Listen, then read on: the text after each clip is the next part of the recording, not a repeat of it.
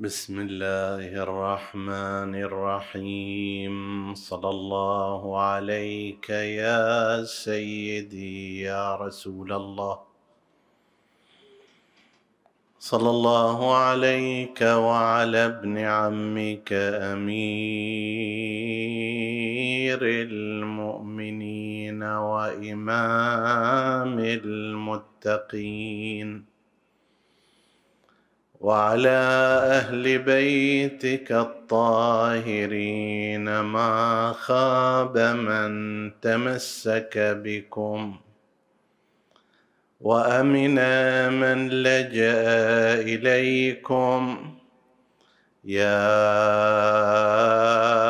ليتنا كنا معكم. فنفوز فوزا عظيما. عطروا مجالسكم بذكر محمد وآل محمد.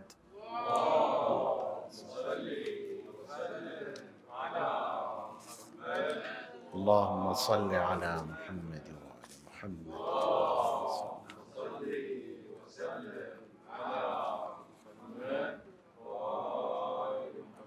اللهم صل على محمد وآل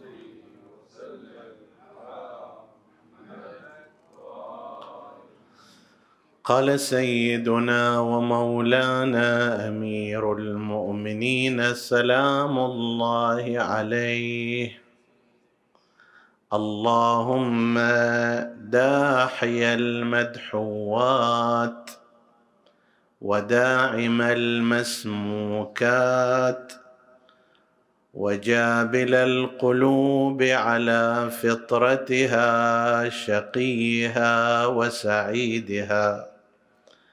اجعل شرائف صلواتك ونوامي بركاتك على محمد عبدك ورسولك الخاتم لما سبق. والفاتح لمن غلق والمعلن الحق والمعلن الحق بالحق والدامغ جيشات الأباطيل والدامغ صولات الأضاليل فهو أمينك المأمون. وخازن علمك المخزون وشهيدك يوم الدين.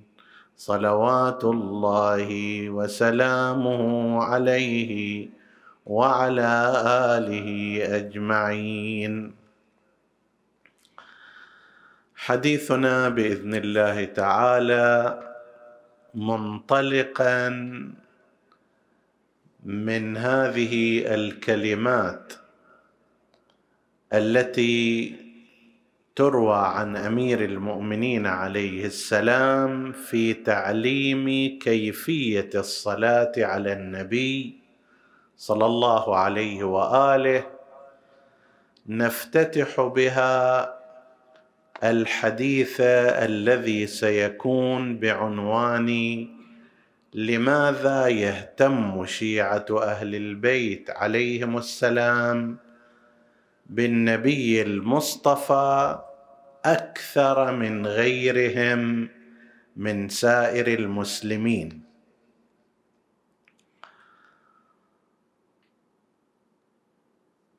هذا الحديث يعكس السؤال الذي ربما تمت إشاعته من قبل فئات مخالفة للتشيع وربما نفذ أيضا إلى قسم من أبناء مجتمعنا. وهذا ما لاحظناه في بعض الأحيان. يتساءل قسم من أبناء شيعة أهل البيت عليهم السلام لماذا لا يهتم الشيعة بالنبي كما يهتمون بالإمام الحسين عليه السلام؟ يقول لك مثلا عندكم عزاءات ومواكب وزيارات ومآتم للحسين عليه السلام وليس عندكم كذلك للنبي صلى الله عليه وآله مع أن النبي بلا ريب هو أفضل من الحسين وهو جد الحسين. هذا السؤال الغالب أنه يطرحه أتباع الفئة الأخرى المخالفون للمذهب والذين عادة يدخلون المجادلات لإحراج شيعة أهل البيت عليهم السلام. فيطرحوا السؤال وقسم أيضا من أبناء الشيعة من أبناء شيعة أهل البيت ينطلي عليهم المغالطة الموجودة في هذا السؤال. سوف يتبين لنا من خلال الحديث أن هذا النحو من السؤال نحو باطل وأن هذه الفكرة التي فرضت فرضا هي فكرة خاطئة. لما يقول لك لماذا أنتم تهتمون بالنبي أقل من اهتمامكم بالحسين عليه السلام يسوي لك فكرة هي غلط ويرتب على ضوئها سؤال يعني يخليك تقر أنكم أقل اهتماما ويسأل ليش؟ مع أن أصل الفكرة غير صحيحة. خلينا نتدرج في الموضوع بهذا النحو.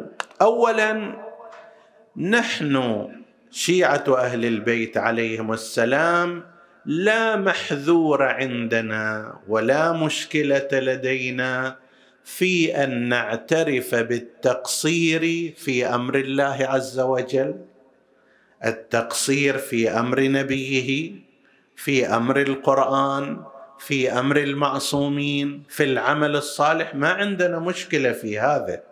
بل هذه من أعلى درجات الإيمان والتقوى أن يستشعر الإنسان دائما مهما عمل أنه مقصر. فإن سيد البلغاء والمتكلمين الإمام أمير المؤمنين عليه السلام يقول في صفة المتقين فهم لأنفسهم متهمون ومنها وجلون. دائما يستشعر النقص. حتى لو صلى نوافل يقول لا أنا ما أعطيت العباده حقها. الذكر ذكر الله كثيرا. مع ذلك يقول أنا لم أفعل كل ما كان ينبغي أن أفعله. في قراءة القرآن وتلاوته مهما عمل قرأ القرآن تلاه خدمه أنفق على القرآن مهما صنع يقول أنا مقصر في حق القرآن. بالنسبة إلى رسول الله مهما صنع من زيارة ومن اتباع سنته ومن حفظ كلامه ومن توقير شأنه ومن الصلاة عليه مهما صنع هذا المؤمن دائما يستشعر أنه لا يزال مقصرا هذه من أعلى درجات التقوى. فإذا واحد قال لنا أنه أنتم مقصرون في حق النبي ما عندنا مشكلة في هذا. إذا قال لنا أنتم مقصرون في حق الله أيضا ما عندنا مشكلة لأننا نقر أن حق الله أعظم مما نصنع وأن حق النبي ومنزلته ومنزلته أكبر مما نقوم به ومنزلة المعصومين كذلك. لكن فرق بين أن يشعر الإنسان بالتقصير من نفسه ويحاول أن يرتقي إلى درجات من التكامل. أنا أشعر أقول ترى أنا عبادتي قليلة. فبناء عليه من باكر أقر أقرر أن أزيد في العبادة. عندي صلوات مديم عليها أسوي الصلاة في أول وقتها. عندي صلاة في أول وقتها أسويها جماعة. عندي صلاة جماعة في أول وقتها في المسجد أضيف إليها النوافل. عندي نوافل أيضا أضيف إليها الخشوع وهكذا يتكامل الإنسان. وهكذا الحال بالنسبة إلى سائر الأمور. إذا انطلق الشعور بالتقصير من الإنسان من داخله من الممكن أن يؤدي ذلك إلى أن يتكامل بالتدريج. لكن إذا طرف آخر يجي يقول هذا الكلام وهذا الطرف الآخر ليس قصده إلا إحراج شباب شيعة أهل البيت وأبناء الطائفة فهذا ليس مقبولا منه ليش ليس مقبولا منه لأن هذا اللي يوجه السؤال من الدائرة المخالفة هو لا يعترف بهذه الأمور. يقول ليش أنتم تهتمون بالحسين أكثر مما تهتمون بالنبي؟ نسأله تقبل نطلع عزا زنجيل وما أدري لطم وغير ذلك على النبي. يقول لا هذه بدعة هذه بدعة ما يجوز. زين. نبكي عليه نصنع مآتم يقول لا ما يجوز. إذا ما هو قصدك عندما تقول لماذا لا تهتمون بالنبي كما تهتمون بالحسين؟ في الواقع قصد هؤلاء أنه قللوا الاهتمام بالحسين. مآتم لا تسوون مآتم زايد. مواكب لا تسوون زيارات لا تسوون لطم لا تسوون منابر لا تسوون إلى غير ذلك. في الواقع غرض هؤلاء ليس زيادة الاهتمام برسول الله وشؤونه وإنما غرضهم تقليل الاهتمام بشؤون الحسين عليه السلام. لأن هالأمور هذه هم لا يعترفون بها؟ قل طيب كيف تريدنا أن نهتم برسول الله؟ هل تقبلون أن نقيم احتفالا وبرنامج احتفالات بمولد رسول الله. عشرة أيام مولد رسول الله. ذكرى المباهلة نسويها ذكرى الهجرة نسويها ذكرى الفتوحات والغزوات والانتصارات لرسول الله صلى الله عليه وآله نسويها. يوم ميلاده نحتفي بوالده بوالدته بعمه بجده بأسرته التي يقول لا هذا كله لم يفعله النبي. ما احتفل بذكرى مولده إذا بدعة. ما احتفل بانتصاره في غزواته إذا ما يجوز. طيب ماذا نصنع اذا أنت تعتبر هذه كلها أشياء بدع وغير جائزة. في الوسط غير الشيعي أكو نقاش عنيف جدا على أنه هل يجوز الاحتفال بيوم مولد رسول الله لو لا. يوم واحد في السنة. مع ذلك نفس هؤلاء اللي الذين يطرحون هذا السؤال يقولوا لا ما يجوز. بدعة. لو كان لو كان صحيح كان النبي سواه كانوا أصحابه يسوون. طيب كيف تريد أن نهتم برسول الله؟ انت اللي تقول لماذا لا تهتمون بالنبي كما تهتمون بالحسين؟ إحنا نهتم بالحسين مثلا بإقامة ذكرى ميلاده بإقامة مأتم استشهاده بذكر سيرته بالعزاء عليه بزيارته بقصده من أقصى بلاد الدنيا مشيا إلى زيارة. هذا نسوي. هل تقبل أنت في شريعتك وفي فتواك أن يخرج الناس من بلادهم إلى زيارة قبر رسول الله؟ مشيا. أصل زيارة قبر النبي عند هذه الفئة غير مشروع. ولذلك لا يقولون زرنا قبر النبي. يقولون ذهبنا إلى مسجد رسول الله والغرض هو الصلاة في المسجد. النبي مو يمنه بل في فترة من الفترات كانوا لا يجيزون يقولون كيف هذا صار أن أن قبر النبي صاير داخل المسجد النبوي ما يجوز؟ طيب نفس هذه الفئة التي تقول لماذا لا تهتمون بالنبي كما تهتمون بالحسين؟ نفس هؤلاء عندهم فكرة أنه هذا كله غير جائز وغير سائغ وبدعة من البدع تعتبر. فيتبين من هذا أن هذا السؤال في حقيقته لا يراد منه إثارة الاهتمام برسول الله وإنما يراد تقليل الاهتمام بعترة رسول الله. بدل ما يقول لك لا تسوي هذا لا تروح العزاء لا تروح المأتم لا تسوي منبر لا تقعد في محرم لا تلبس كذا لا تحتفي بذكر هؤلاء. بدل ما يقول لك هالشيء يقول ليش ما تهتمون بالنبي مثل ما تهتمون بالحسين؟ طيب انت ما تهتم بالحسين ما هو وجه اهتمامك برسول الله؟ وين قاعد تهتم فيه؟ كما قلنا أكو نزاع شديد عند هؤلاء. لأن العالم الإسلامي في غير أتباع أهل البيت على رأيين في قضية الاحتفال بالمولد النبوي كثير من المسلمين ولا سيما المالكية والشافعية وقسم من الأحناف من المذاهب الأربعة يحبذون الاحتفال بالمولد النبوي.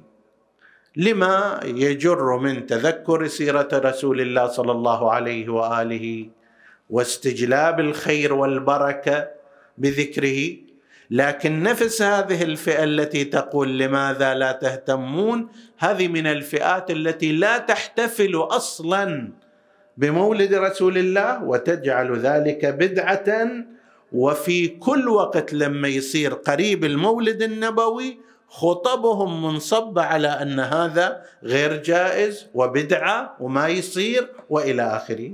وكأنما مسخ وكأنما هم مسخرون لضرب مثل هذا التذكر لرسول الله صلى الله عليه وآله. فاولا نحن نقول أن هذا السؤال الذي يوجهه بعض الطائفيين والمخالفين فيعيبون على شيعة أهل البيت لماذا يهتمون بقضية الحسين كما يزعمون؟ أكثر من اهتمامهم برسول الله. هؤلاء لا يريدون زيادة الاهتمام بالنبي وإنما يريدون تنقيص الاهتمام بعترة النبي. هذا واحد. اثنين نسأل طيب نحن لا نهتم كما تزعمون بقضايا النبي كما ينبغي. أنتم تفضلوا اهتموا بالموضوع. أنتم ما عندكم شيء يشغلكم من إحياء ذكرى الحسين أو زيارته أو ذكر سيرته أو العزاء عليه أو الاحتفال بمولده هذا ما يشغلكم.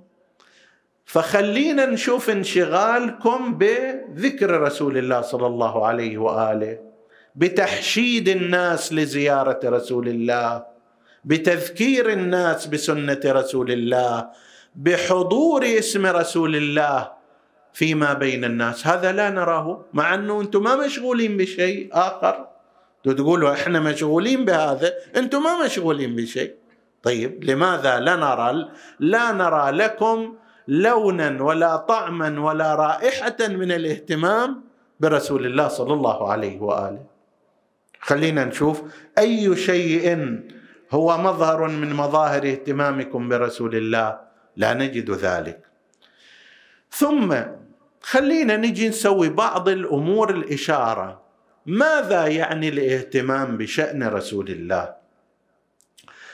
يعني فيما يعني إحضار ذكر رسول الله عند الناس بحيث يكون اسم النبي وذكر النبي وتعاليم النبي صلى الله عليه وآله حاضرة باستمرار. خلينا نجي نشوف. ندعي هنا التفتوا إلى هذا المعنى. ندعي أنه لا يوجد في الكون فئة تذكر رسول الله صلى الله عليه وآله في حياتها كما يذكره شيعة آل محمد.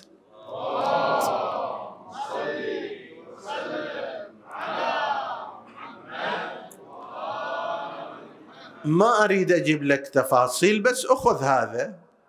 نحن شيعة أهل البيت في كل مكان في الدنيا نصلي خمسة فرائض يوميا.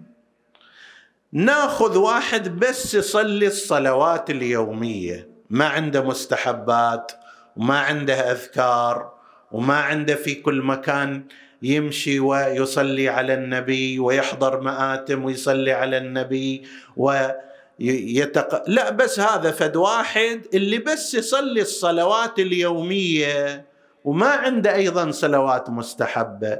هذا الإنسان الشيعي من عمر 15 سنة إلى أن يصير عمره 75 سنة ما يغادر الدنيا إلا وقد ذكر النبي وصلى عليه على الأقل مليون ومئتين ألف صلاة. الله.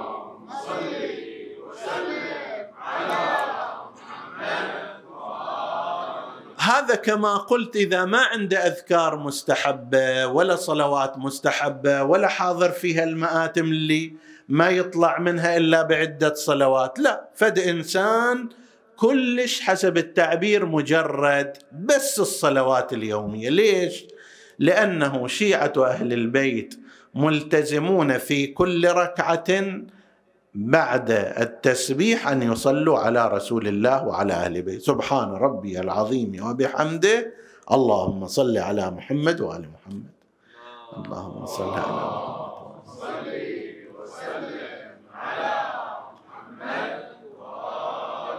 هذا بالزيد المليون ومئتين ألف تراها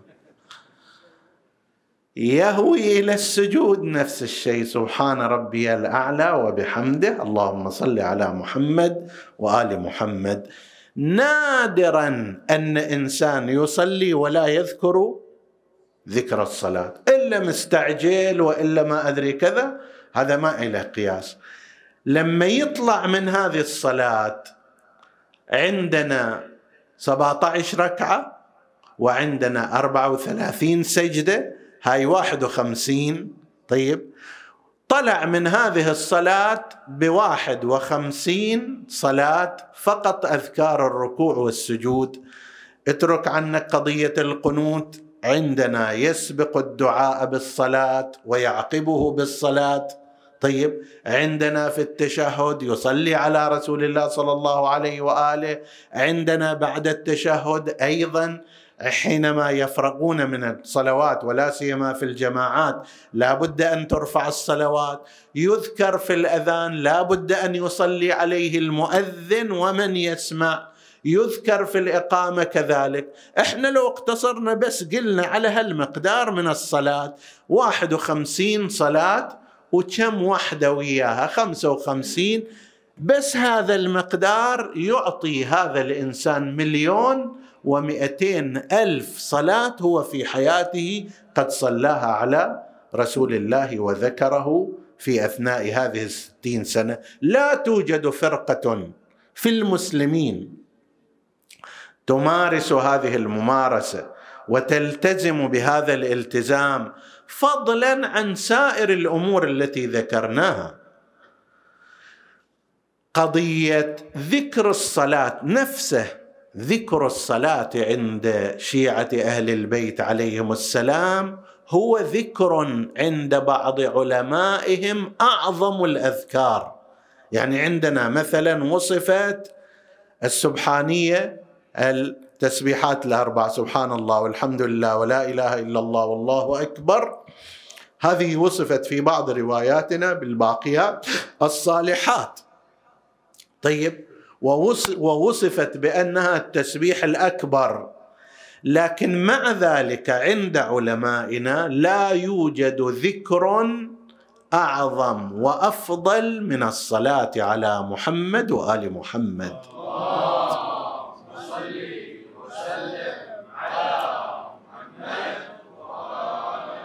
تدري ليش يقولون هذا؟ وهو ليس ببعيد.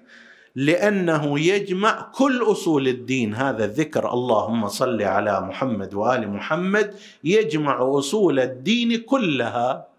أنت عندما تصلي على رسول الله وعلى أهل بيته لو شوية تتأمل في هذا الذكر كأنك تقر بأصول دينك مع كل ذكر صلاه لأنه عندما تتوجه بالخطاب إلى الله اللهم يعني يا الله فأنت تعترف بذلك بالتوحيد.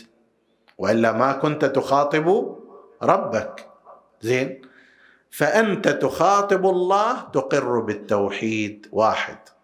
اللهم صل على محمد وآل محمد. صل على محمد وآل محمد يعني جازي. محمدا وآل محمد. ارفع منزلتهم ارفع درجتهم. هذا مربوط بهذه الدنيا ومربوط أيضا بالآخرة لأن الله سبحانه وتعالى يعطي الجزاء الأوفى للناس في يوم القيامة. فعندما تطلب من الله أن يصلي عليهم وأن يزيد درجتهم وأن يرفع منزلتهم كأنك تقول أنا أعترف بيوم القيامة وأنه يوم الجزاء الإلهي وأطلب من الله أن يعلي درجة النبي وأهل بيته. هذا صار مسكت التوحيد من جهة ومسكت المعاد والإيمان بيوم القيامة من جهة أخرى. عندما تذكر النبي صلى الله عليه وآله فأنت تعترف بنبوته وإلا ما الذي يدعوك إلى ذكر هذا الشخص وحده دون سائر البشر؟ لولا أنه رسول الله ونبيه. فأنت هنا اعترفت بنبوة رسول الله وباسمه الخاص واعترفت أيضا بإمامة آل محمد فجمعت أصول الدين على وفق شريعة الإسلام الحقيقية في خلال هذا الذكر. لا يوجد هناك فريق في المسلمين على الإطلاق يذكر النبي كما يذكره شيعة أهل البيت. يكرر اسمه كما يكرر اسم النبي شيعة أهل البيت عليهم السلام. يصلي على النبي كما يصلي عليه شيعة أهل البيت. عليهم السلام في كل أحوالهم. وهذا من العجيب يعني. أحيانا أنت في مكان تكون تطفي الكهرباء الناس يصلوا على محمد وآل محمد. تعتلق الكهرباء هم شنو؟ يصلون على محمد وآل محمد. تتقدم تصلي على النبي تتأخر تصلي على النبي تتعطل تشغل نفسك ويشغل يشغل الناس أنفسهم بالصلاة على النبي. وهذا غير موجود ابدا في أي فئة من فئات المسلمين. على مستوى النبي فضلا عن أهل بيته. قسم كبير من المسلمين مع النهي عن ذلك. إذا ذكروا النبي لا يزالون يذكرون النبي بالذكر الأبتر. وقد ورد لا تصلوا علي الصلاة البتراء. أحيانا مو بس الصلاة البتراء بمعنى أن الآن لا يذكرون لا حتى الصلاة على النبي تبتر. الآن إذا يلحظ الإنسان بعض الخطباء من بعض المسلمين تشوفه منطلق فصيح متكلم عجيب يهدر مثل الشلال حتى إذا وصل إلى اسم النبي وأراد الصلاة عليه اختصر هذا صلى عليه وسلم. لا تعلم ماذا يعني صلى عليه وسلم. ماذا يعني هذا؟ هذا هل هو دعاء؟ هل هو جملة مفيدة؟ هل هو كذا؟ أنت على مدى ساعة من الزمان تتحدث مشرقا ومغربا بفصاحة وطلاقة وكلام عربي مشرق بين حتى إذا وصلت إلى الصلاة على النبي اختصرتها بشكل لا أحد يفهم ماذا تقول. مو بس سالفة أنه بتر بتر الآل مو بس بتر أصل الصلاة لا يفهم ماذا يعني بهذه الكلمة وبهذه الحروف. الفئة الوحيدة التي تلتزم بأن ذكر الصلاة على النبي وآله هو دعاء وهو أفضل الأذكار كما ورد عن إمامنا جعفر بن محمد الصادق عليه السلام سأله أحد أصحابه قال يا أبا عبد الله كنت في الطواف وجهدت في الدعاء حاولت أن أتذكر أدعية فلم يفتح علي بشيء فما فتح علي إلا بذكر اللهم صل على محمد وآل محمد طول الطواف بس أنا أسوي صلوات ما دعيت لنفسي بالمغفرة ما دعيت لأهلي بالرزق ما دعوت كذا ما دعوت كذا. قال ما أعطي أحد مثل ما أعطيت. أنت اللي بس كنت تقول اللهم صل على محمد وآل محمد أعطيت من الجزاء والثواب والعطاء الإلهي ما لم يعط أحد من الناس. لا أحد يلتزم بهذا المعنى من سائر المسلمين.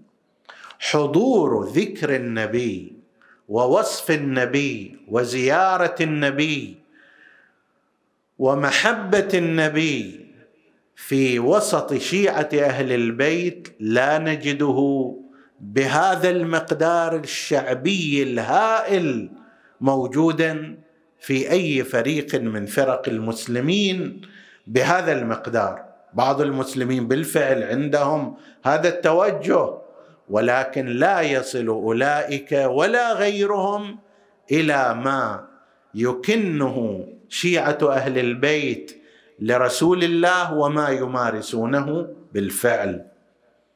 والحديث في هذا المجال يطول لكن نكتفي به. هذا أمر ثاني.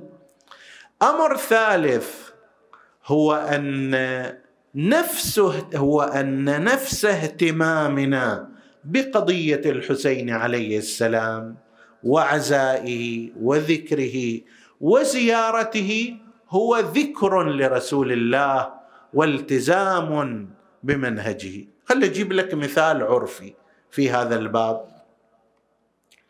المثال هو لو أن رئيس البلد مثلا قال في اليوم الفلاني ولنفترض يوم الجمعة نريد من كل الناس أن يخرجوا وبيدهم علم البلاد. زين. خرج الناس وبيدهم علم البلاد. إجا واحد قال ليش أنتم ما تشيلوا صورة رئيس البلد؟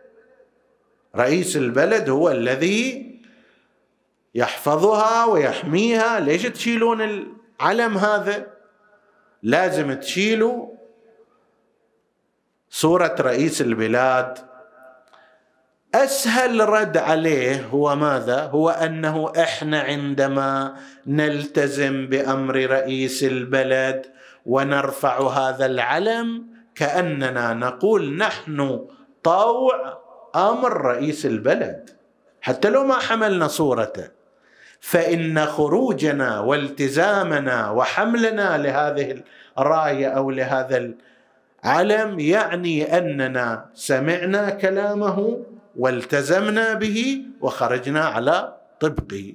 نفس الكلام. رسول الله صلى الله عليه وآله أكد كثيرا على قضية الإمام الحسين عليه السلام وسنأتي على ذكر بعض الأحاديث مما ورد في مصادر المسلمين عموما فضلا عن مصادر الإمامية وأهل البيت.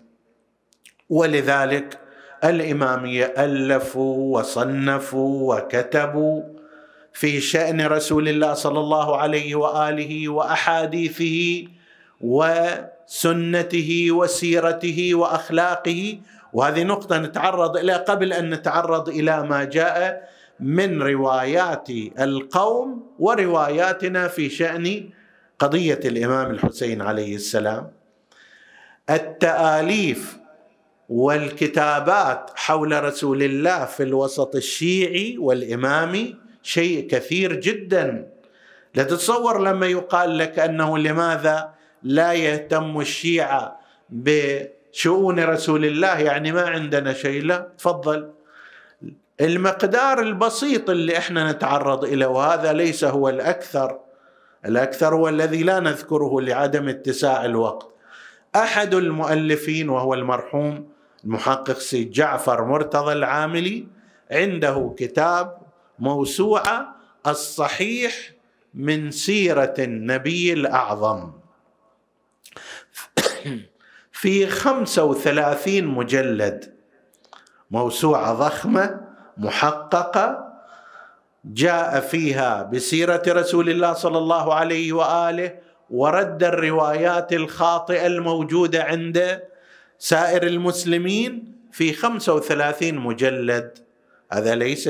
ليس جهدا علميا واهتماما تحقيقيا في شأن رسول الله العلامة المجلسي رضوان الله تعالى عليه في كتابه بحار الأنوار ثمانية مجلدات من هذه الموسوعة الكبيرة فقط خاص بشؤون رسول الله. طبعا عدد قبلها حول شؤون النبوة العامة صفات الأنبياء وما شابه لتنطبق على رسول الله صلى الله عليه وآله. لا من بداية مولد رسول الله صلى الله عليه وآله إلى ما بعد وفاته سلام الله عليه وعلى آله. في ثمانية مجلدات أحاط فيها بما ينبغي أن يحاط به في سيرة رسول الله صلى الله عليه وآله. غزواته حروبه كلماته توجيهاته اخلاقه معاشرته زوجاته ابناءه بناته كل هذا تعرض إليه العلامه المجلسي رضوان الله تعالى عليه. صاحب كتاب موسوعة التاريخ الإسلامي شيخ محمد هادي الغروي. عنده كتاب اسمه موسوعة التاريخ الإسلامي ثلاثة مجلدات ضخمة حوالي كل مجلد فيه قريب من 700 صفحة يعني حوالي 2100 صفحة أو أكثر. هذه كلها في شؤون رسول الله صلى الله عليه وآله في سيرة منقحة وجيدة ونافعة. السيرة النبوية في عدة مجلدات للشيخ الكوراني الشيخ علي الكوراني أيضا نفس الشيء ومثله للشيخ نجاح الطائي وقبلهما أعلام الورى بأعلام الهدى للشيخ الطبرسي رحمة الله عليه. وكثير كثير ألفوا في هذا الباب. ماذا يعني هذا غير الاهتمام بشأن رسول الله وبسيرته وميزة ذلك أنها سيرة تنزيهية. سنتعرض إن شاء الله في ليلة من الليالي عن كيف عرضت السنة كيف عرضت المدرسة الأخرى سيرة النبي وسنة النبي في كثير من المواضع. عرضتها بشكل سيء. ماذا يهمني أن تكتب لي مئة كتاب ولكن هذه الكتب تعتمد على روايات هزيلة وغير صحيحة ومشوهة أحيانا لسيرة رسول الله ولأخلاقه ولشخصيته. ما تنفع ماذا تنفع هذه المئة كتاب؟ الذي ينفع هو الصورة الناصعة والمشرقة والسيرة المحققة وهو ما سعى إليه شيعة أهل البيت عليهم السلام. عودا على بدء نفس اهتمامنا بقضية الحسين عليه السلام هو من الاهتمام بأوامر رسول الله ومن ذكر رسول الله. وتعزيتنا في الحسين هي تعزية لرسول الله. ولسان حالنا أننا نواسيك يا رسول الله. نعزيك يا رسول الله. يعظم علينا مصاب ابنك الحسين وبناتك المسبيات. وإلا لو لم يكن هكذا لما كان هذا التعظيم لولا أن الحسين ابن رسول الله صلى الله عليه وآله ابن رسول الله صلى الله عليه وآله. ولولا أن المسبيات بنات النبي صلى الله عليه وآله وممن ينتسبون إليه. لما كانت المصيبة بهذا النحو من الفجيعه عندنا.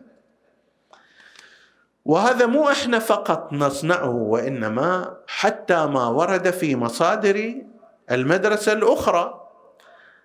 أنا أنقل لكم هذه الرواية في عدة مصادر. أول مصدر صحيح ابن حبان وهو عندهم من المصادر الحديثية المعتبرة. وأيضا وردت بعبارة مختلفة قليلا في مسند أحمد وهو أيضا من المصادر المعتبرة عندهم. الشاهد هو هذا أن بسندهم الصحيح على مقاييسهم يقول أراد ملك القطر أن يزور رسول الله ملك المطر. سأشوف المناسبة بين المطر والماء والري وأنه يزور رسول الله صلى الله عليه وآله ويصير ذكر الحسين عليه السلام. فجاء إلى زيارة رسول الله صلى الله عليه وآله. الرواية تارة تنقل عن أم سلمة أم المؤمنين هذه المرأة العظيمة من زوجات رسول الله وعند الإمامية هي الزوجة الفضلى الثانية بعد خديجة الكبرى عليه السلام من حيث المنزله تارة تنقل عن أم سلمة في سند وأخرى تنقل عن أنس بن مالك. المهم قال أراد ملك القطر أن يزور النبي صلى الله عليه وآله فجاء إليه وكان في منزل أم سلمة واختلى برسول الله في غرفة. النبي قال لأم سلمة لا تدخلي علينا احدا. فلم تدخل احدا إلى أن جاء الحسين سلام الله عليه وكان لا يزال طفلا صغيرا لعل ثلاث سنوات أربع سنوات في ذلك الوقت. فأخذ طريقه فورا إلى الحجرة التي كان فيها رسول الله وملك القطر. فجاء إلى النبي واعتنقه رسول الله صلى الله عليه وآله وأخذ يلثمه حسب رواية القوم يقبله. فقال ملك القطر لرسول الله صلى الله عليه وآله اتحبه قال بلى. فقال أما إن أمتك ستقتله ظمانا غريبا. هذه رواية مو من روايات الإمامية هذا منقول في صحيح ابن حبان وفي مسند أحمد بن حنبل وكلاهما من غير الإمامية. قال أما إن أمتك ستقتله ظما وإن شئت أن أريك شيئا من تراب قبره؟ قال بلى. فجاء ملك القطر بتربة من تراب كربلاء وقال هذا من تراب كربلاء. فأخذها رسول الله صلى الله عليه وآله وبكت عيناه صلوات الله عليه. في تتمه للحديث في مصادرهم وفي مصادرنا أنه أعطى تلك التربة لأم سلمة وأمرها أن تضعها في قارورة في زجاجة وقال لها إذا رأيتيها قد فاضت دما عبيطا فاعلمي أن ولدي الحسين قد قتل بأرض كربلاء. وخلتها أم سلمة. هذا التاريخ إيش قد؟ لعل الحسين كان عمره أربع سنوات. خمسين سنة وأكثر كانت هذه الزجاجة والقارورة باقية عند أم سلمة. إلى أن خرج الحسين عليه السلام من المدينة وأخبرته أم سلمة بأن رسول الله قد أخبرها أن مصرع الحسين هو في أرض كربلاء وقد أعطاني قارورة جعل فيها تربة قبرك وقال إذا رأيتيها قد صارت دما عبيطا فاعلمي أن أن ولدي الحسين قد قتل إلى ان صار يوم العاشر من المحرم سنة إحدى وستين بعد الظهر. عصر ذلك اليوم وكانت أم سلمة في نومتها بعد الصلاة فإذا بها ترى رسول الله في عالم الرؤيا وهو أشعث أغبر باكي العين فسألته يا رسول الله لا أبكى الله عينيك ما لي أراك هكذا؟ قال لها رسول الله الآن قتل ولدي الحسين. وما زلت أجمع دمه من التراب. لما سمعت ذلك فاقت من نومتها قامت إلى تلك القارورة. وإذا بها ترى تلك التربة قد تحولت إلى دم عبيط أحمر فصاحت وولدا. وحسينا بدأت تبكي حتى اجتمع عليها الناس وهي لا تفتأ من البكاء. لسان حالها أنا لقعيد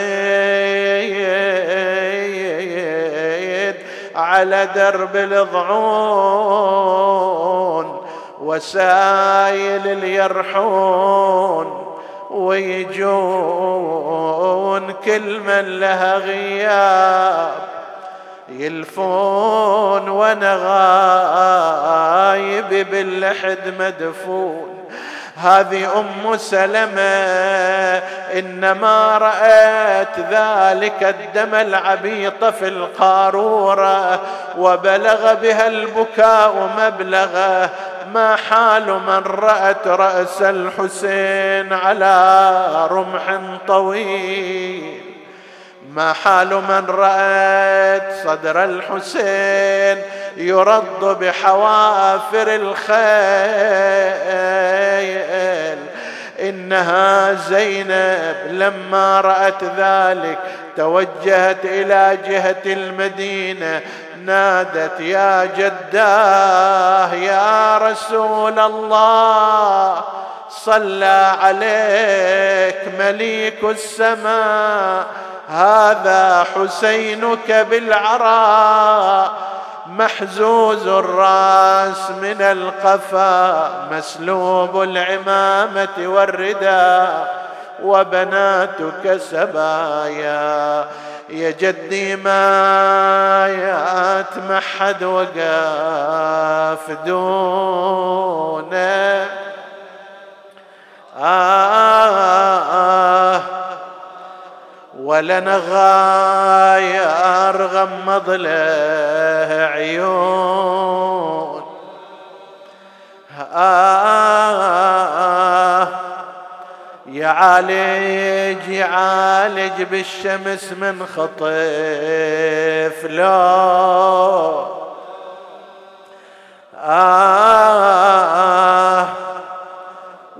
واحد بحلقة ما يقطر وتارة تنثني تدعو عشيرتها من شيبة الحمد أشياخا وشبانا نسألك اللهم وندعوك. اغفر لنا ذنوبنا كفر عنا سيئاتنا. آمنا في أوطاننا لا تسلط علينا من لا يخافك ولا يرحمنا. ولا تفرق بيننا وبين محمد وآله طرفة عين. فضل اللهم إخواني السامعين فردا فردا واقض حوائجهم. اشف اللهم مرضاهم. لا سيما المرضى المنظورين ومن أوصانا بالدعاء. وادفع اللهم هذا البلاء عن عبادك يا رب العالمين. تقبل اللهم عمل المؤسسين بأحسن القبول إلى أرواح موتاهم وموتى السامعين. نهدي ثواب الفاتحة تسبقها الصلوات.